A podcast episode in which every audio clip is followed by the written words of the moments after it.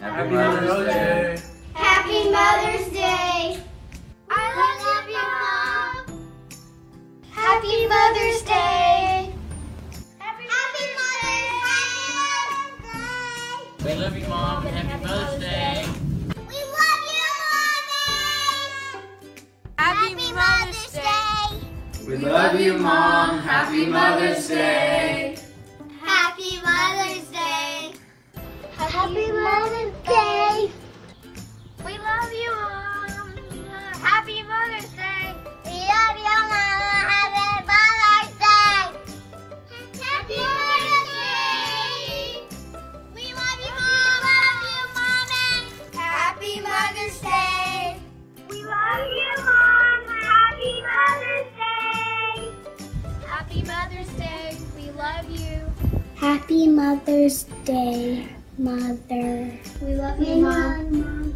Happy Mother's Day. Hi, Mom Day. Happy Mother's Day. We love you.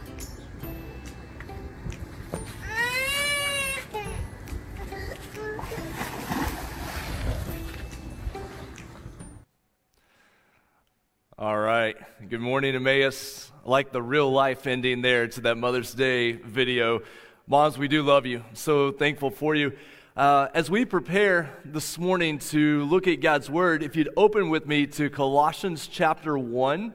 We're going to be in Colossians chapter 1. But let me say this even as you begin to open your Bible or your phone. Kids, you got your Bible in front of you. Colossians chapter 1. As we do that, I also want to just say we realize that Mother's Day is a day of great joy, a great happiness, great thankfulness. But we also realize that Mother's Day can come with a lot of mixed emotions. Uh, this for you might be a very, very hard day.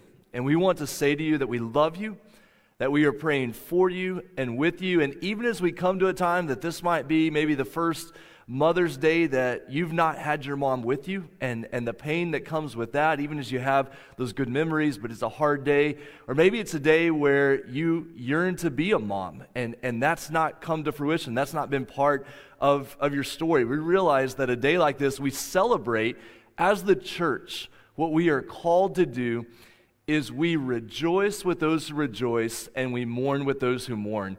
And so there's great joy this morning. We love watching those videos. But at the same time, as the church, we are able to mourn with those who mourn and say, We love you and we are praying for you and we are with you and we are thankful more than ever at a time like this for what it means for our hope to be in Christ and that that hope in Christ brings us together, doesn't divide us, but brings us together at times like this. And so I just want you to hear that from me, how much we love you and, and what it means for us to be a family of faith. And we're going to try to live that out every day the best we can through God's power. Uh, I want to remind you as well that we're in the middle of a series called Who is God? We're working on this series of sermons that will take us up into the early part of the summer about God's character, who God is as we find God presented in the Bible, who we understand Him to be through Scripture, through His Word to us. Here's something that I would encourage you to do. If you are working with a hard copy of the Bible, so if you've got a copy of the Bible and you like to write in it, or kids, if you have a copy of the Bible in front of you and sometimes your parents will have you write notes, what I've found to be helpful is if you're trying to remember some key passages in the Bible, especially the New Testament that talk about who is God, and passages that specifically talk about who Jesus is as fully God, and you're having that conversation maybe with your friends at school or with your neighbors, there are a couple of passages in the New Testament that are really nice to have quick at hand. And so, if you would want to write a couple of passages in the beginning of your Bible, maybe in that front cover, I would encourage you to write John chapter 1 Philippians chapter 2, Colossians chapter 1, and Hebrews chapter 1. And so, just quick note in the front of your Bible if you write those passages out, those are great references. Or maybe you're watching this morning and, and you're glad to be connected with a church on Mother's Day. You're glad to know some people who are part of the church, but, but you're very uncertain about your own faith or even what it means to believe in Jesus, to be a follower of Jesus. And you're like, where do I go in the Bible? Where do I go in the New Testament? These would be great places to start. John chapter 1, Philippians chapter 2, Colossians chapter 1, Hebrews chapter 1. And so, what we've done for the last couple of weeks, we did John 1, Uh, we did Philippians 2, Philippians 2, John 1. Now we're doing Colossians 1. Next week we're going to do Hebrews 1 because as a church, I want us to be grounded in these passages. I want you to know these passages of Scripture and, and what these passages teach us about God's character, about who God is. And so I wanted to put that in front of you. Today we'll talk about God as creator that the God who made all things is making all things new. So today is God as He's created the world. Next week will be God as He has revealed Himself to us in His Word, in Scripture. So we're doing creation this week, Scripture next week. Colossians chapter 1, starting in verse 15. I want to read these verses to you, and then we're going to talk about God as Creator. Colossians 1, starting in verse 15. He is the image of the invisible God, speaking of Jesus as God's Son. He is the image of the invisible God, the firstborn of all creation. For by him all things were created, in heaven and on earth, visible and invisible, whether thrones or dominions or rulers or authorities, all things were created through him and for him. And he is before all things, and in him all things hold together. And he is the head of the body, the church. He is the beginning, the firstborn from the dead, that in everything he might be preeminent. For in him all the fullness of God was pleased to dwell, and through him to reconcile to himself all things, whether on earth or in heaven, making peace by the blood of his cross. Let's pray together as we begin. Father, thank you again for this time to sing together. God, thank you for the families who make up this family of faith at Emmaus. God, I pray that very soon, God, that we will be able to gather back together. We want to do that. We desire to do that. I know it's so good to hear as groups are meeting back together and families are getting together. God, give us wisdom and courage as we prepare to do that. But God, remind us again. We've said this many times and we're going to say it again. God, remind us that the church is not closed. God, that we are fully open for ministry. And that's taking place in so many different ways during this time. And so, God, use Emmaus. Use us as we're scattered in our homes and our neighborhoods and at work. God, use us to remind people, to tell people that the God who made all things is making all things new. God, use us in those ways. And we pray this in Jesus' name. Amen.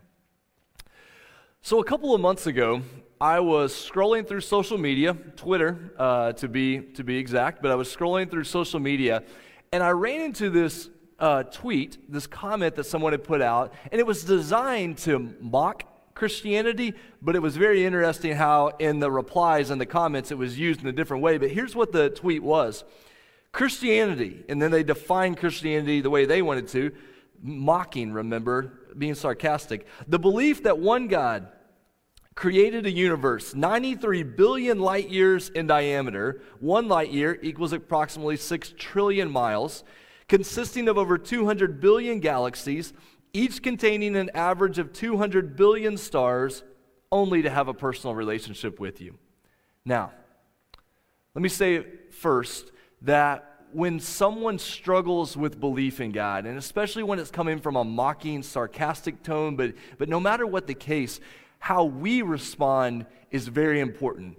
We don't meet mockery with mockery. Uh, we don't come to doubts and press people down in their doubts. We come to them with, with humility and love and the hope of God's word, the truth of God's word. And so, how we respond in these situations is, is extremely important. And if you're someone who loves to travel, who loves to create, who loves to work, who loves to explore, this morning is going to be a gift to you because we think about what it is for God to create this type of world for God to create this type of world, I want you to hear that as Christians, when you see those numbers, when you think about those realities, we don't run away from those things. We don't want to run away from scientific exploration. We should run to that because it doesn't take away from who God is, it magnifies who God is. Because the God who did the things that are mentioned in this post, is the same God who created the Sombrero Galaxy. I don't know if you've ever seen a picture of the Sombrero Galaxy, but the Sombrero Galaxy is 28 million light years away. 28 million light years away. And remember, a light year is approximately 6 trillion miles. So you're going to have to have Siri or Alexa multiply 28 million times 6 trillion. And that's how far the Sombrero galaxy is away. And it has this appearance because there's this ring of dark dust. And at the, at the middle are billions of these glowing stars. And then at the very middle of the Sombrero galaxy is a black hole the mass of which is one billion times the mass of our sun. Our galaxy, the Milky Way galaxy, is said to be just over, estimated to be just over 100,000 light years wide. And in our galaxy is something called the Vela Pulsar star that's over here on the side. It's about 1,000 light years away, and it formed when a supernova collapsed in on itself. And then in this implosion, this star rotates 11 times per second. Kids, I know that you can spin really fast in your living room, but you probably cannot spin around 11 times in one second, though you may be trying it right now that I suggested that. But this star, star spins 11 times per second, and as it does, it sends out this repetitive beat into the galaxy. And what scientists have found is that stars send out sound, that they're not silent, that they send out these sounds. Some of them sound like a violin, some of them sound like a drum beating with this com- incredibly rhythmic beat. But this is the kind of world that God has created. This is the universe that He's created. When you come in even closer and you think about these stars that have been created, probably the star with the best name around is the star called Betelgeuse. Uh, Betelgeuse, which looks like what you would think a star called Betelgeuse would look like. Betelgeuse is a star that's 640 light years away. That star is 2.6 million times bigger than our sun. You think about stars, and, and the Bible in Job 38 31 mentions a group of stars called the Pleiades. The Pleiades are about 3,000 stars, but six or seven of these show up, and they're about 2.6 trillion miles away. But the Pleiades have been used for really all of human history to guide sailors and to guide people as they travel. When you think about the sun itself, 27 million degrees Fahrenheit. The sun, if you want to think about the size of the sun, imagine the earth as a golf ball and a golf ball placed in a school bus. The size of the sun is the school bus, and the size of the earth is a golf ball that is placed in a school bus. Now, if it's too hot for you to travel to the sun, you could always travel to the moon, where it ranges from 127 degrees Celsius when the moon is hitting that side of the moon, or when the sun's hitting that side of the moon. The opposite side of the moon can get as low as 150 degrees Celsius below zero. Now, if you've never been to the surface of the moon, I invite you to go to Great Salt Plains State Park in northern Oklahoma near Cherokee and Jet. Our family went there this last week, and I've never been to the surface of the moon, but that place has to be has to be pretty similar to it if you've never been there. Hey, let's think about what else God has created. Let's think about some of the animals that God has made. There's the famous 5,000 pound sunfish that was discovered in the deep part of the sea, and then there have been a few instances when these things have come closer to shore, even washed up on shore. Uh, if anybody ever tells you they caught a fish that big, uh, that's a true fish story. There's a spider that lives on the South Pacific Islands whose webbing is so strong that fishermen there use it as their fishing nets. Imagine a spider so big and so strong that when it spins a web, that web is used by people to fish. I don't know if you could catch a giant sunfish, but it's an, uh, an option. The okapi, the great okapi, this incredible animal that looks like a mix between a giraffe and a zebra, zebra, a zebra, a zebra, and its tongue is long enough to lick its eyeball. You get something in your eye, you don't have to use your finger, you just use your tongue to, to get it out. Did you know that an earthworm's entire body is covered in taste buds? As an earthworm goes through the dirt, the junk, it tastes, it takes in all of those senses because its body is covered in taste buds. Let's think about your body, the body that God has created. 37.2 trillion cells in your body. And each cell contains DNA that is six feet long which means if you multiply 37.2 trillion times six feet, the DNA in your body could stretch to the moon and back 150,000 times. Your eye has 1 million optic fibers connections. Not, not true fiber connections, but fibrous endings. 1 million fibrous endings that when you had been in your mother's womb for five months, those fibrous connections on the back of your eye, 1 million of them had to match up with 1 million connection points on the brain to form the eye. Your body has hair follicles. You have 100,000 hair follicles on your head that God knows the name of each one, and you have 5 million hair follicles all over your body. Fun fact dads have 4 million of those hair follicles on their back, if you didn't know that. That's a little add in for, for your science. Here's the deal we can never get to the end of understanding the immensity the magnitude, the grandeur of the world that God's created. And I'm encouraging you today not to run away from that, but to run toward that. And to remember that the God who created all those things, the God who created a universe that is 93 billion light years in diameter, is the God who created you and loves you and is at work in your life. And we are not going to mock that. We are going to hold on to that with everything that we have. Because the God who made all things is the same God who is making all things new. That's our hope. And I want you to see that hope in Colossians chapter 1. Go with me in your Bible to Colossians chapter 1. This famous hymn, verses 15 through 20, that's divided in two halves, and I'll show you the two halves as we work our way through here. But look in verse 15 that he, God's Son, come in the flesh as Jesus, fully God, fully man. He is the image of the invisible God. He is the firstborn of all creation. Now, those words, image and firstborn, have caused some confusion over the years as people have tried to make sense of them, but they are actually great news and they match everything that we've seen about who God is and how he reveals himself as Father, Son, and Holy Spirit.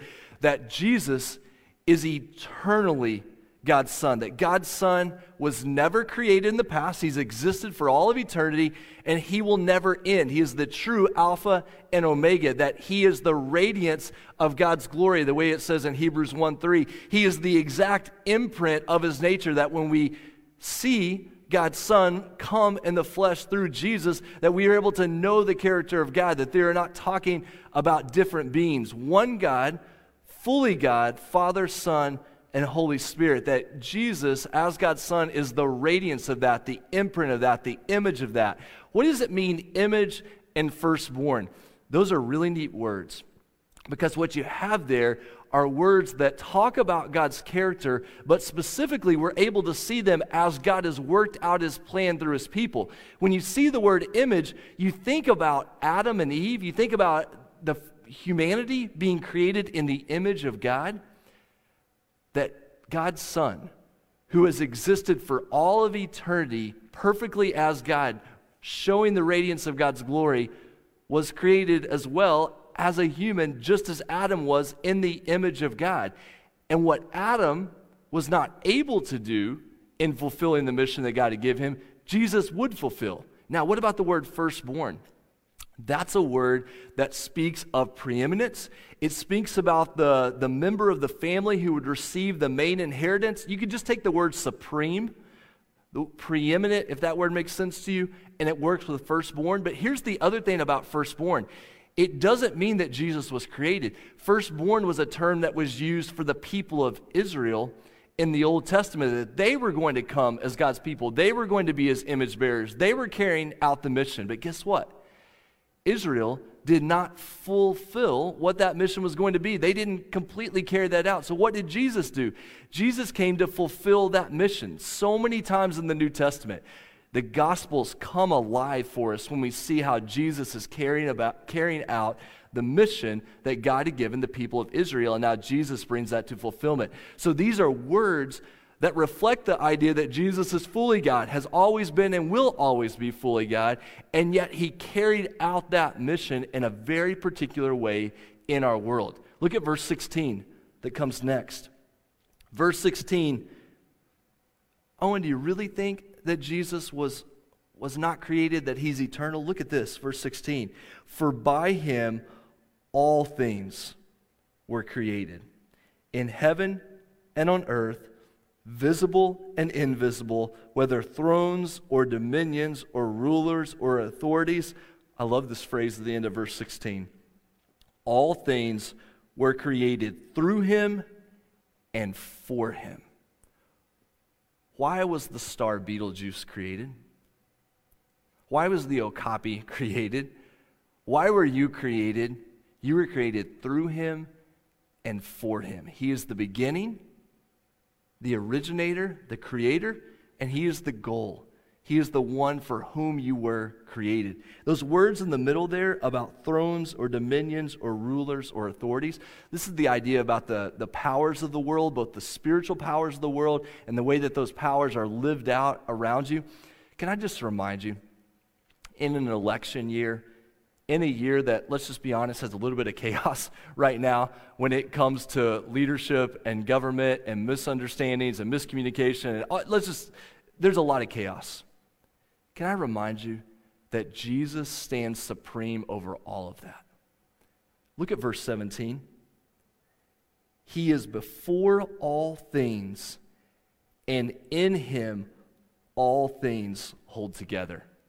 I don't know of better news right now than Colossians 1:17 that the God that we worship, the God who created all things, Father, Son, and Holy Spirit, speaking specifically of God's Son right here, He is before all things. Nothing came before Him.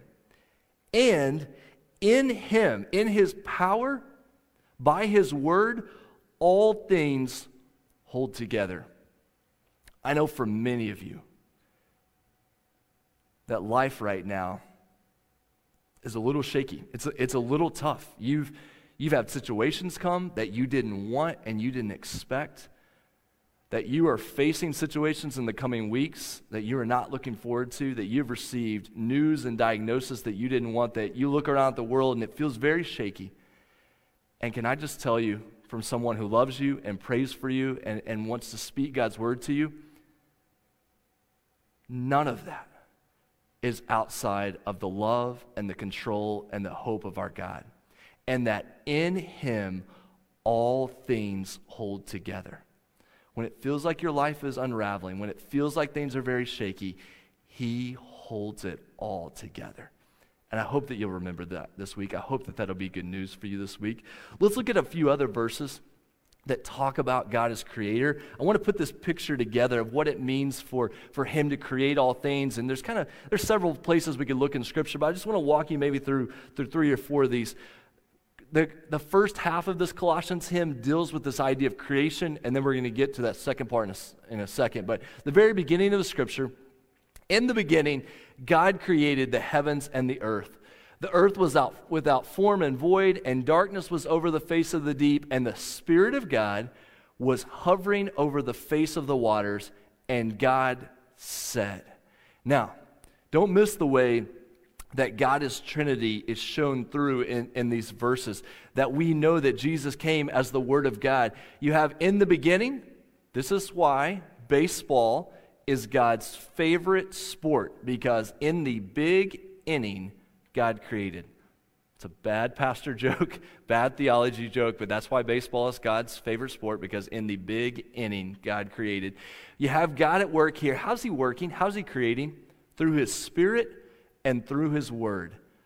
God creates all things Father, Son, Holy Spirit. He creates by the power of His Spirit and by His Word going out into the world. That this is how God has created all things. And we're going to see in a second how that plays into God's work in our lives and, and God's work through Jesus to bring salvation. Let's look second at Hebrews chapter 11.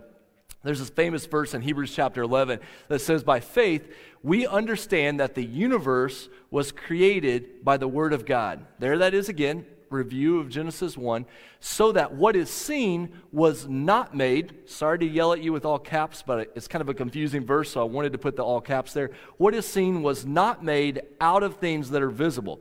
So, in other words, we sometimes talk about God creating ex nihilo. He created out of nothing. It's not like he took matter that was around and then created everything that exists, all the energy, all the matter, everything that exists anywhere in the universe that has been created was created by God out of nothing.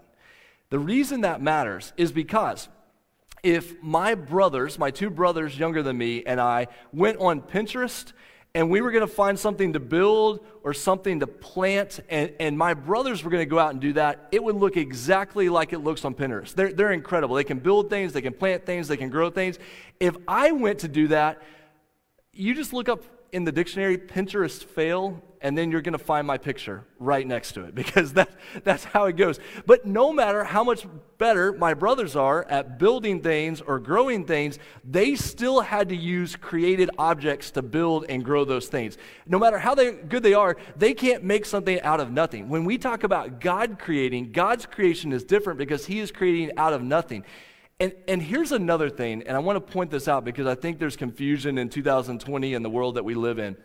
One of the things that we believe about God's creation, who He is as creator, is that He creates outside of Himself. And there's a, there's a theology word here that comes across in Latin, ad extra, A D E X T R A.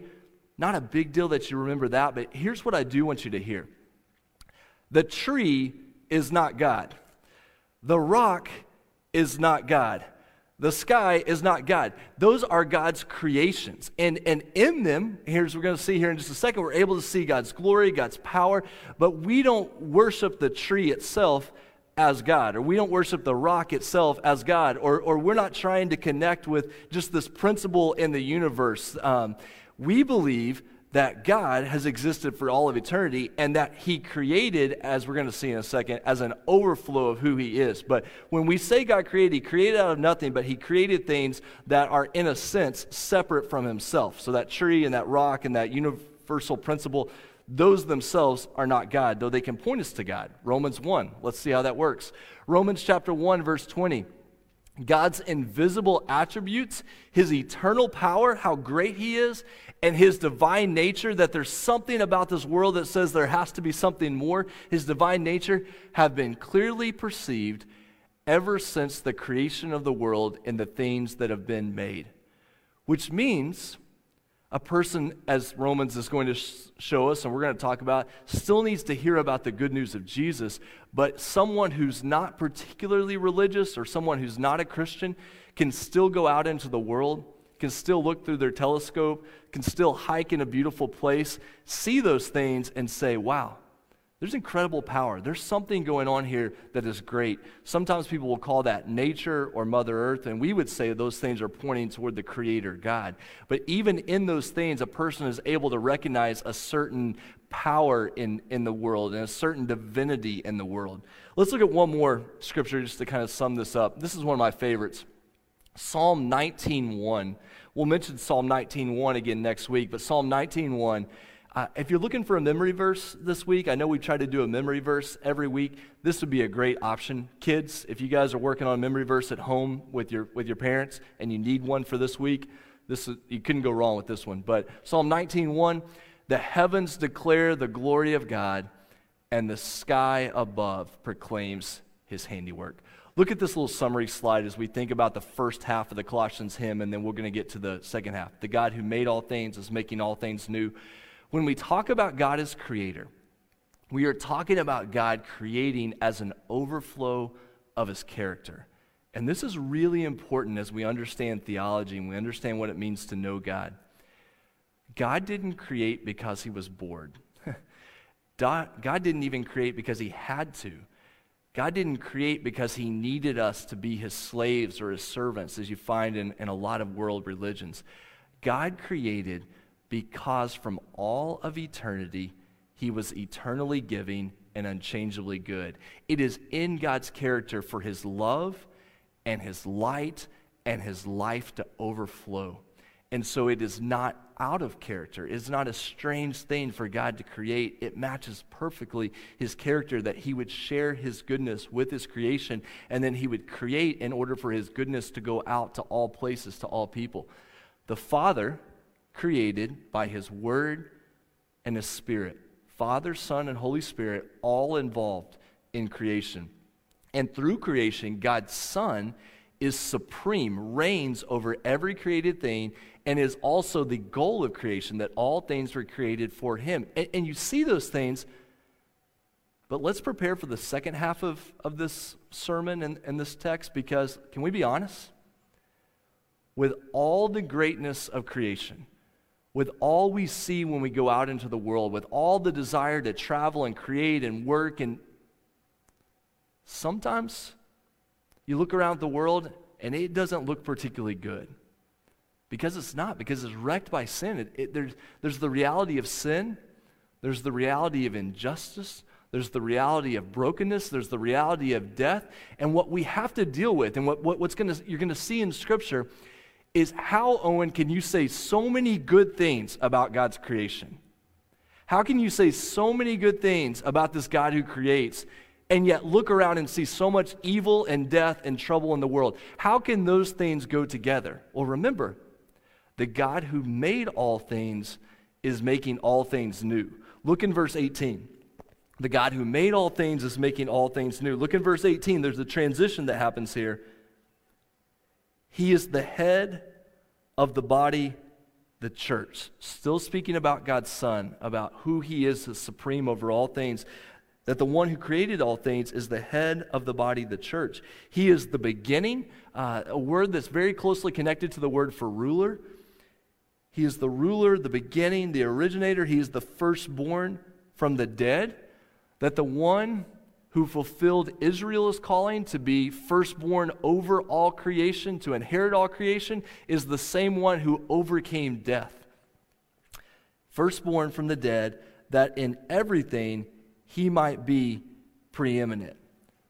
I want you to see here that there is a transition that happens that the God who created all things, who made all things, is going to make all things new. How is he going to do that? He's going to do that through his body, the church. He's going to do that by overcoming death.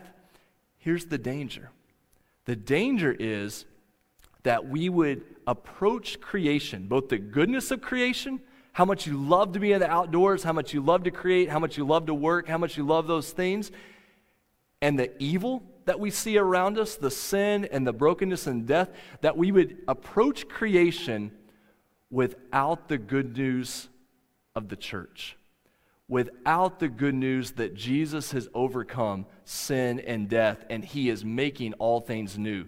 What gets us in trouble is when we approach creation without new creation. And what happens in this beautiful hymn in Colossians chapter 1 is in the very beginning, the first few verses, it's established that God is the creator of all things.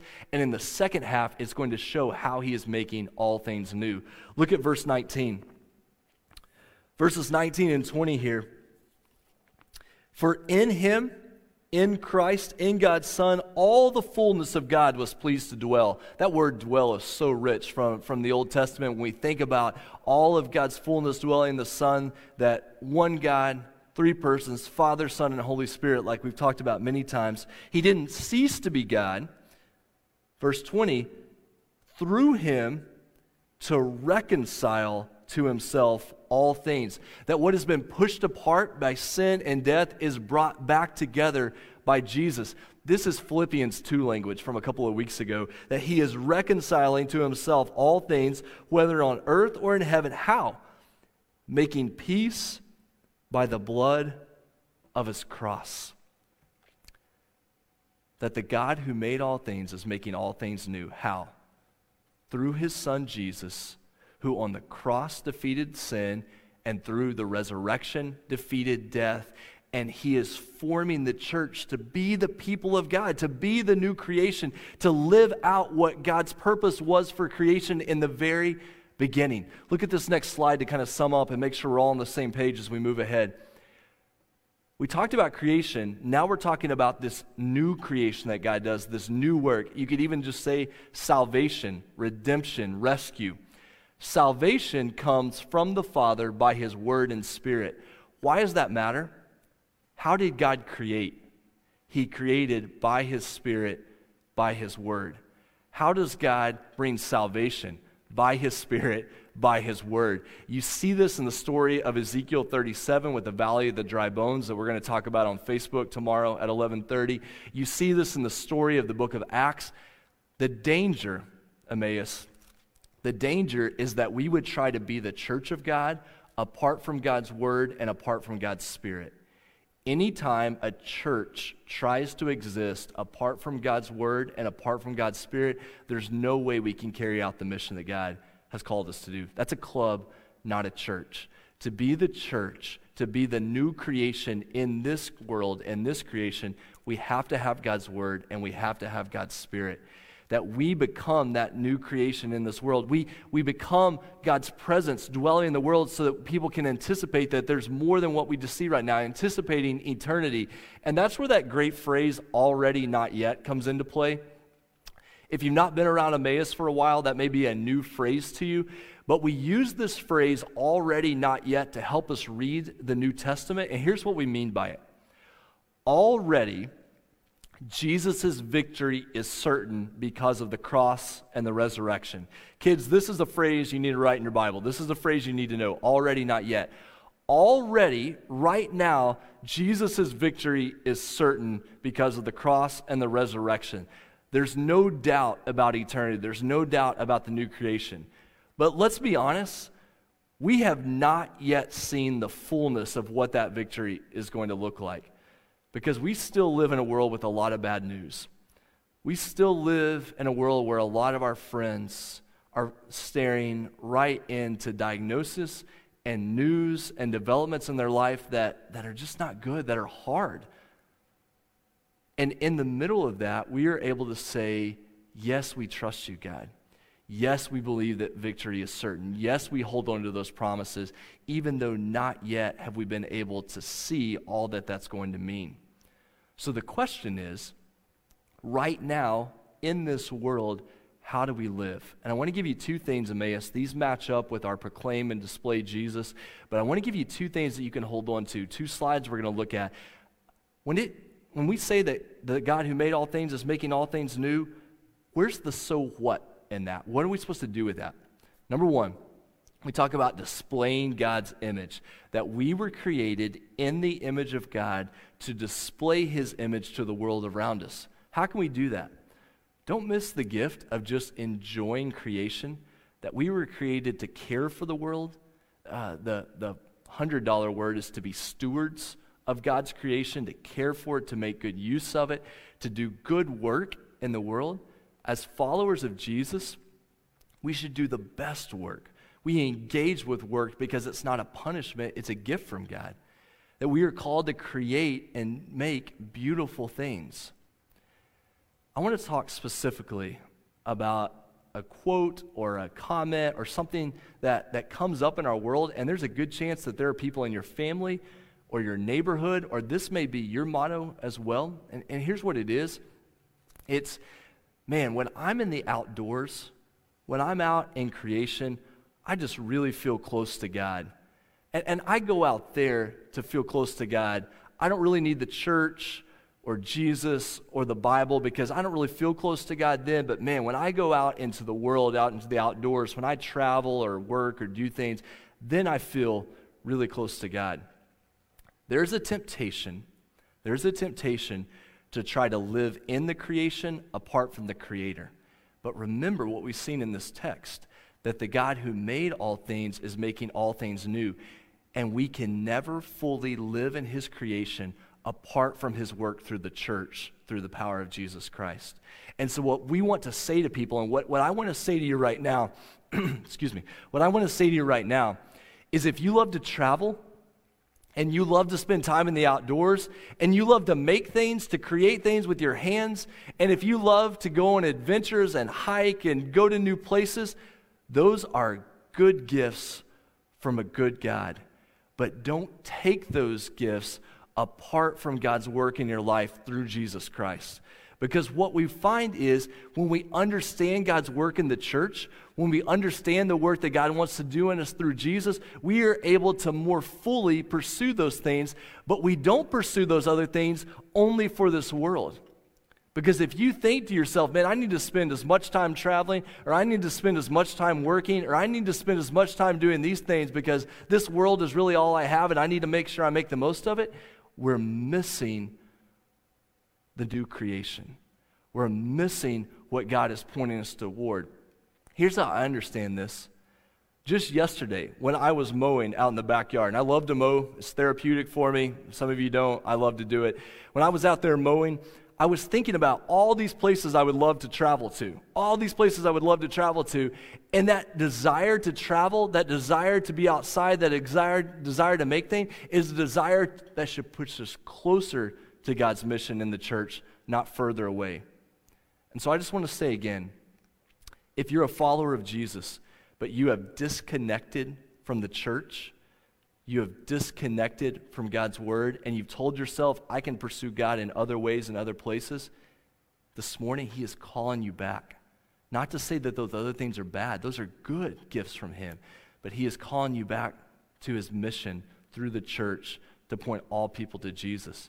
And if you are not a follower of Jesus, but you love to hike, you love to work, you love to create, you love to be outdoors, can I just say that those things are a good gift from a great God? And He created all these things, and He desires a relationship with you, and that's possible because of his son Jesus, that he died on the cross to destroy the evil and the sin and the brokenness of the world and to bring all things back to the Creator and he rose again so that death would not be the end of the story, that the God who made all things is making all things new, and he wants to make your life new. The God who made all things, who made you, is making you new through Jesus. And so I would just call you this morning to trust in him. That you would turn to your Creator and say, I worship you, I trust you, and I want to live for you through Jesus. If you have questions about that, or that's a commitment that you want to make this morning to turn back to the Creator and say, I trust you, I love you, I worship you, just send me an email. I would, I would love to connect with you through that way. But I want you to see that we were created to display God's image. And then the flip side of that, that's with our lives. Think about our words. Let me show you this final slide here. Not only to display God's image, but to proclaim the gospel of Jesus. How do we live as the church? How do we live as the new creation? We proclaim over and over and over again Jesus is Lord. What we saw here, and what we saw here in Colossians 1, that Jesus is preeminent, that he is supreme over all things, that's our declaration. That's that early church declaration, confession Jesus is Lord. If you confess with your mouth that Jesus is Lord and believe in your heart that God raised him from the dead, you will be saved. And so, as the church, we make that confession together. We call people to be reconciled with God through the cross. We're ambassadors of reconciliation. And we should be people who have hope for the future through the resurrection. Um, Emmaus, let me say to you right now, as, as we kind of think about wrapping up and, and bringing this to a conclusion. Let me say very clearly I think one of the challenges we will have in the weeks to come, but also one of our greatest opportunities, is how we speak about the future. How do we live fully in this world with so much chaos, so much brokenness, so much going on, yet so much good when we think about God's creation? How do we live and speak in this world? And Emmaus, I think one thing that God is calling us to do really, really well in the coming months is how we speak about hope for the future.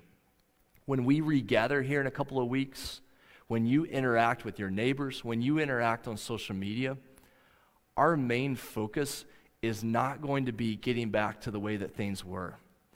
Our main focus is going to be speaking about what God wants to do in our lives moving ahead. And we have a chance to literally set the tone for what that sounds like, for what that looks like. When you interact with people, when you're on social media, when we're regathering, we set the tone for how we're going to speak. And I don't, don't know about you, but I want to speak as those who believe in a God who made all things and is making all things new. That what we see and experience right now is a gift from God, but it's not the end of the story. And so, my hope for us, my, my plea to you, even as you're watching this wrap up here this morning, is that you would hold on to those things as well, that you would display that, that we would be a church that does great work, that creates things that are beautiful, that loves to travel, that loves to explore, that loves to engage with the world. And we do that because our hope is in Jesus together. Let's pray this morning. Father, we believe that you are the God who made all things, and you are the God who is making all things new. God, thank you for the reminder this morning that Jesus holds all things together that the more the world gets shaky, the more things are uncertain, the more things are chaotic, the more we're reminded that He is completely in control. And God, I pray that we'd find hope in that. God, I pray for those listening who love to be outdoors, who love to travel, who love to work, who love to make things. God, that they would not be drawn away from you, but they would be drawn to you that they would not be drawn away from the church or from the word or from Jesus, but they would be drawn to those things. God, make us a church that is able to proclaim and display Jesus to the world around us. And God, I pray that in the weeks to come that we would be set apart by the way that we speak. God, we would not complain. We would not grumble. We would not talk about the just getting back to the things the way things were. God, let us speak with hope. Let us be people of peace and love and joy. And God, use that to draw people to Jesus. And we pray this in Jesus' name. Amen. Thanks again, Emmaus, for connecting this way. I love you so much, and I look forward to seeing you again soon. God bless you.